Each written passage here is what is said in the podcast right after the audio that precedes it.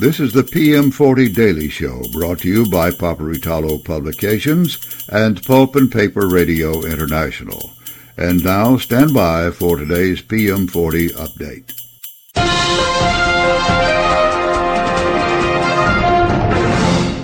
Ladies and gentlemen, this is Steve Roush, Vice President and Publisher and Editor at Paperitalo Publications, and this is the P M forty update for the tenth of July, twenty twenty-three. The P M forty closed up again for the second consecutive trading day at forty-nine forty-nine, up eleven points from the previous close. We'll highlight the winners and the losers right after this message. Looking for an industrial general contractor who specializes in equipment installation and maintenance? With over one hundred thirty-three years' experience in the pulp and paper industry, C R. Meyer has the knowledge, skill, and experience for any project. From simple small projects to complex large challenges, call C R. Meyer. We have skilled craftspeople, project managers, architects and engineers available to capture and construct your vision. Complete your next project to the highest standards safely.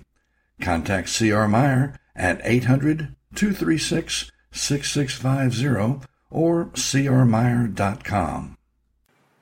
Higher sludge handling capacity per square foot of belt, higher cake solids, compact design, stainless steel construction, very low maintenance.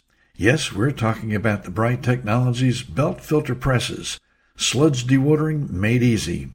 Check Bright Technologies out today. Make the call, eight hundred, two five three, zero five three two, or check them out at w w w dot c bright products dot com. Your company will thank you for it. And we're back. The top gainer for the day was Stora Enso, closing at four dollars and ninety-six cents, up seven point six percent. Boise Cascade also gained, closing up three percent at ninety-three dollars and three cents. Other winners were Greif, Louisiana Pacific, and U F P Industries, formerly known as Universal Forest Products.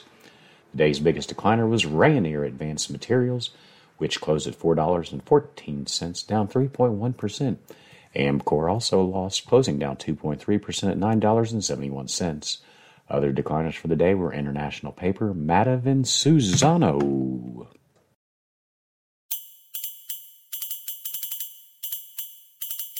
You've been listening to the P M forty Daily Show. This P M forty update has been provided only as a courtesy to our listeners. Nothing said here is to be construed as financial advice. Always consult with a financial professional before taking action on market data from any source. Copyright twenty twenty-three, Paperitalo Publications, all rights reserved.